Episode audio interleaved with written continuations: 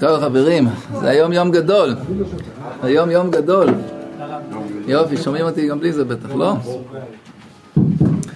טוב, היום, קודם כל, נהוג לומר Good Your Side, Good Your Side,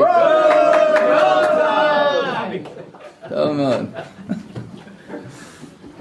יום גדול, היום ההילולה של הצדיקים, ובמיוחד רבנו שהיה באמת קודש הקודשים. תראו, היה מהגדולים בדור בנגלה, בתורת הנגלה. היה הגדול בדור בתורת הנסתר. אבל באמת תורת הנסתר, להבין את תורת הנסתר לעומק של העומק. וללמד את תורת הנסתר, לקחת את הדברים הכי הכי גבוהים, להכניס לכל יהודי ללב שלו. הגדול באהבת ישראל וגם באהבת הבריות בכלל. באהבת ישראל ובאהבת הבריות בכלל. הגדול בצדקה. הכי גדול בצדקה.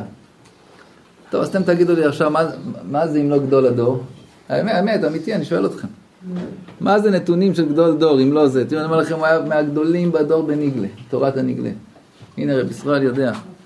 הוא למד עם רב שלמה כמה וכמה פעמים, היה חוזר מחברון, מהישיבה, כל סוגיה שהם היו לומדים, שלום היה מונח שם, כאילו עכשיו הוא למד אותה, נכון? כל הסוגיה ידעת כל הראשונים, כל הפלפולים, כמו שהוא בישיבה עדיין. כן? כמה פעמים, לחמתי אותו. כן, כמה פעמים. אז הנה, בניסטר, אני אומר לכם שהוא היה גדול הדור. היו הרבה גדולים בדור, היו הרבה אדמו"רים, הרבה קדושי עליון, באמת, אבל אני אומר לכם, הוא היה הכי גדול מכולם בניסטר. אהבת הבריות אין, זה הסיפורים, זה לא יומן, אין דברים כאלה. הצדקה, הנתינה האינסופית הזאת. היום נזכרתי בסיפור הזה שפעם היה לו בעיה, אתם יודעים שאף פעם לא נשאר לרב שלמה כסף אחרי הופעות, תמיד היה נותן את זה, או איזה מישהו, זה נגמר, כשהוא היה יורד מהבמה מגיע כבר לא נשאר כלום, לא הכסף לקבורה, בוודאי, כי הכל נותן לצדקה. פעם אחת היה לו ביד איזה סכום של כסף, אומרים שיכול לקנות עם זה דירה. ואולי זה מתחבר עם סיפור אחר שפעם אספו לו כסף, אמרו לו ציר שיהיה לרב דירה, משהו, בית, לא... ואז היה פורים, אז הוא נכנס לקונדטור, התחלת היום עם ניגון של פורים. טוב מאוד, מצוין, כי עכשיו זה בחינה של פורים, זה מעולה. נהפוך הוא, מצוין. שרשלטו היהודים ושונאיהם. אז הוא נכנס לקונדטור, אמר לו, כמה עוגות יש לך פה, אני רוצה לקנות את כל העוגות. אמר לו, טוב, כל העוגות. נתן לו את כל ההוגות, קנה את כל ההוגות, נכנס לחנות של משקאות, אמר לו, תנסה לקנות את כל המשקאות שיש לך בחנות. קנה את כל המשקאות, החנות של פירות, קנה כל הפירות שיש לו בחנות. עמד ככה, עשה משלוחי מנות וחילה כל היום משלוחי מנות בכל ירושלים. לכל ירושלים הוא חילק משלוחי מנות. זה דבר לא יאומן, לא יאומן. אני חושב שמאוד מתאים לימים האלה, היום, כמה היום מרגישים, ככה חסר לנו את רב שלמה, שלמה שהיה הולך עם החיילים, הולכים בששת הימים, ביום הכיפורים, הוא אומר, ההופעות האלה זה ההופעות הכי טובות שלי, לא יהיו הופעות כאלה יותר. אין, 6 שעות רצוף שרנו אסא עיניי, אלה הערים, 6 שעות רצוף את הניגון הזה, את השיר הזה, מה זה, לא היו דברים כאלה. כמה אנחנו צריכים היום את רב שלמה. אבל ברוך השם שזה אפלה ופלא. האור שלו רק הולך ומתחזק כל הזמן יותר ויותר ויותר ויותר. זה כן, ודאי שהוא פה איתנו, בוודאי. הוא עוד אמר שהוא חושב, הוא פוחד שאחרי שהוא ייפטר אף אחד לא יזכור אף אחד מהניגונים שלו. היום רק אנחנו רואים מה זה, כמה מענייני קרליבך, בכל הסוגים, בכל הערים, אפילו שמעתי יש מעניין חב"ד קרליבך. מישהו אמר לי, יש מעניין בביתר חב"ד קרליבך. אפלה ופלא. אצל חסידים היום קרליבך, היום כל איזה זמר שמוציא איזה דיסק, חייב להכניס בפנים איזה משהו של רב שלמה. אחרת זה לא הולך, זה לא הולך. והתורות, אני פעם שאלתי, מה יותר גדול, הניגונים של רב שלמה או התורות שלו? עוד אין לי תשובה על זה.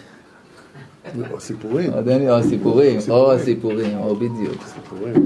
או הסיפורים, נכון. והנה התורות הולכות וכל פעם הם מוצאים עוד ועוד ועוד ספרים יוצאים ועוד ספרים יוצאים, וזה בלי סוף, זה בלי סוף. זה בלי סוף. וואו, אז היום הזה הוא יום באמת, יום גדול מאוד, גדול מאוד. אז רק אני אגיד לכם איזה משהו קטן. אז שלמה אמר שאנחנו עכשיו צריכים הרבה חיזוק, לחזק את עם ישראל, לחזק הרבה משפחות בעם ישראל, להעיר להם, לתת להם תקווה, תקווה. שלמה אמר שאליהו הנביא, מישהו כבר מיואש, כבר כמעט לגמרי, זהו שהוא עומד להתייאש לגמרי, אז בא אליו אליהו הנביא, והוא נותן לו תקווה, והוא מרומם אותו, והוא מעודד אותו. באמת יש סיפור, ראיתי בצרפת הייתה תקופה שהיו המיסיונרים היו חוטפים ילדים יהודים, היו חוטפים ילדים יהודים במיוחד מצפון אפריקה, היו באים, אומרים להם אנחנו ניקח אותם, מתחפשים, אומרים להם אנחנו ניקח אותם לישיבות בארץ ישראל, שילמדו תורה, לישיבות בארץ ישראל, ולוקחים ילדים וחוטפים אותם. בא איזה אבא אחד שממש היה רץ לכל מקום שאפשר למצוא את הילדים שלו. עכשיו היו לו 3 ילדים חטופים. והוא כבר היה באפסת כוחות, כבר היה מיואש כמעט לגמרי. ואז יום אחד הוא יושב ברכבת, והוא חצי ישן, ופתאום הוא חושב שהוא רואה מולו איזה כומר יושב עם שתי בערב, והוא שר, מה הוא שר? מה הוא שר? כי בשמחה תצאו ובשלום תובלנו. של רב שלמה. הוא לא היה בטוח שהוא חולם. ואז הוא התעורר, ספשף את העיניים, והוא ראה מולו יושב הכומר הזה ושר את הניגון הזה. הוא אמר לו, מה אתה שר שירים של רב שלמה קרליבך? הוא אמר לו, שמע, אני משוגע רב שלמה, אני לא יכול בלי רב שלמה. אמר לו, פעם הייתי בזה, איזו הופעה, שמעתי פעם רד רב שלמה, מאז שלי את כל הדיסקים שלו, אני גם למדתי קצת עברית וזה, אני מבין גם מה שהוא אומר, הכל, הכל, הכל. ואז הוא כעס עליו, הוא אמר לו, אתה אוהב את רב שלמה? אתם לא מתביישים? ואתם גונבים ילדים? לא רק שעשיתם שואה, ואתם גם גונבים ילדים? והתחיל לספר לו את כל הסיפור והכל והכל והכל, שלו עצמו. הוא אמר לו, תשמע, טוב, אני יודע בדיוק איפה הילדים שלך נמצאים. כיוון אותו למרסל, לא יודע איפה בדיוק, אמר לו, שם, הילדים שלו שם נמצאים, והוא הלך ומצא את הילדים שלו שם. והוא סיפר את זה לרב שלמה, ואמר לו, עד היום אני לא יודע אם זה באמת היה הכומר הזה, היה הכומר, או שזה אליהו הנביא, ואם כן אני יודע שאליהו הנביא שר את השירים שלך. זה אף לבפלא הסיפור הזה. והאדם כבר נמצא ממש, ובאמת רב שלמה, שהאדם נמצא כבר ממש מיואש לגמרי, אין לו שום תקווה, בא אליהו הנביא ונותן לו את התקווה. חזק אותו. וככה היה רב שלמה, מחזק כל יהודי, מחבק כל יהודי, מעודד כל יהודי. אם במלחמה עסקינן, לא סתם במלחמה, מלחמת עמלק אנחנו עכשיו. אז רב שלמה במלחמה היה הולך שם בבתי חולים, היה הולך חדר, חדר, חדר, חדר, הנה פעם אחת דילגו, הם עברו שם חדרים, חדרים, ואז דילגו איתו הרופאים, איזה חדר אחר, דילגו על חדר. זאת אומרת, למה אתם דלגים על חדר הזה? אומרים לו, לא, זהו, כבר מת. אמרנו, הוא בקומה, והוא כמה ימים יש לו, אולי כמה שעות יש לו, זה הכל. אמרו, לא, לא, לא, לא, לא מדלגים על שום יהודי. אסור לדלג על שום יהודי. הוא לחץ ונכנס פנימה, הוא נשרף בטנק, הטנק שלהם קיבל פגז, הוא נשרף כולו. החייל הצדיק הזה, כל החיילים שלנו, רב שלמה אמר, כל החיילים שלנו הם קודש קודשים. קודש קודשים. והיו עם תחבושות כולו, ורב שלמה רק העיניים שלו ראו לו את העיניים, ורב שלמה תפס לו את היד, והתחיל לנגן לו, והתחיל לדבר איתו, ופתאום ראו שיורדים לו דמעות מהעיניים. הם לא האמינו. שהוא מבין, הוא בהכרה. והוא הלך והתחזק, והתרפא לגמרי. מדהים, מדהים. שלמה היה מחיי מתים, אתם יודעים מה זה היה מחיי מתים? וואו. חיי חיים, הם חיי מתים, והכל ביחד. אנחנו לומדים במסכת סוכה, דף מ"ט עמוד ב', דבר מיוחד. דרש רבא, מהי דכתיב, מה יפו פעמייך בענלים בת נדיב, חמוקי ירחייך כמו חלאים, מעשה ידי אומן. זה הפסוק משיר השירים. מה יפו פעמייך של ישראל, בשעה שעולים לרגל. כלומר, כשמדובר כרגע על מה יפו פעמייך, מדובר על הרגליים של ישראל שעולים עכשיו כרגע לרגל. בת נדיב, מה זה בת נדיב? ביתו של אברהם אבינו שנקרא נדיב, שנאמר, נדיבי עמים נאספו, עם אלוקי אברהם, אלוקי אברהם, ולא אלוקי יצחק, ולא אלוקי יעקב, אלא אלוקי אברהם. מה זה אומר עכשיו שהוא אלוקי אברהם? שהיה תחילה לגרים. מה רש"י כותב על שהיה תחילה לגרים? אנחנו יודעים שהיה מגייר, נכון. בנתבת ליבו להתגייר. כלומר, כל המעשה של אברהם הוא רק מעשה אחד. הכוח של להביא אדם למקום הנכון, לחיבור עם הקדוש ברוך הוא, אבל מעבר למה שנדרש. לא בדרך הרגילה, אלא מעבר למה שנדרש. הכוח של רב שלמה זה היה להגיע לאדם מעבר לכוח שנדרש. מעבר לדרך. להסתכל פשוט מעבר, מחוץ לקופסה. לא להסתכל רגיל. לראות מה באמת חסר, לראות מה באמת כרגע כואב, מה באמת כרגע צועק. ותראו איזה יופי, כתוב כאן בתוך כאן הגמרא, שהוא היה תחילה לגרים, שזה אומר בנדבת ליבו להתגייר. ממשיכה הגמרא ואומרת, תנא דבר רב ענן, מהי דכתיב חמוקי ירחייך? למה נמשלו דברי תורה כירך? לומר לך, מה ירך בסתר? אף דברי תורה בסתר. והיינו דאמר רבי אלעזר, מהי דכתיב יגיד לך אדם מה טוב ומה השם דורש ממך, כי אם עשות משפט ואהבת חסד ועצנה לכת עם אלוקיך. עשות משפט זה הדין, ואהבת חסד זו גמילות חסדים, ועצנה לכת עם אלוקיך זו הוצאת המת והכנסת כלה לחופה.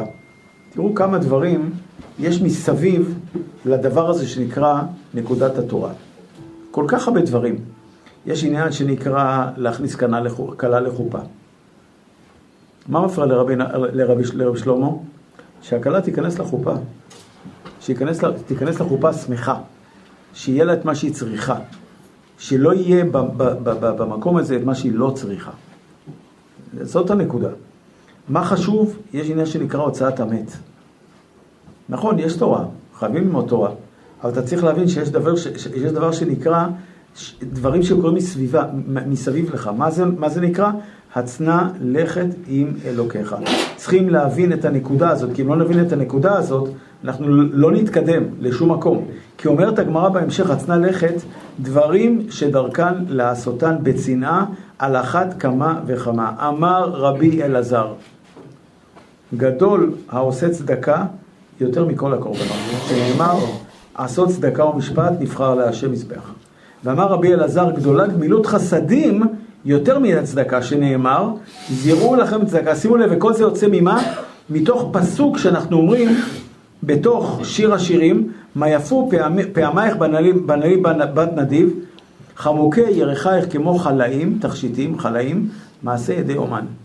מה זה התכשיטים שהאומן עושה? התכשיטים זה כל מה שאתה עושה כדי לקשט את הכלה. אז עם מה אתה מקשט את הכלה? אומרת הגמרא, תראו עם מה מקשטים את הכלה. מקשטים את הכלה עם הדברים שנמצאים מסביב. מקשטים אותה עם הוצאת כלה, עם הכנסת כלה, להבדיל לפי הבדלות עם הוצאת המת, מקשטים אותה עם צדקה, אבל תדע לך, כשאתה מקשט אותה עם צדקה, אתה צריך להבין שאומר רבי אלעזר, גדולה גמילות חסדים יותר מן הצדקה. תגידו לי אם זה לא תיאור של רבי שלמה.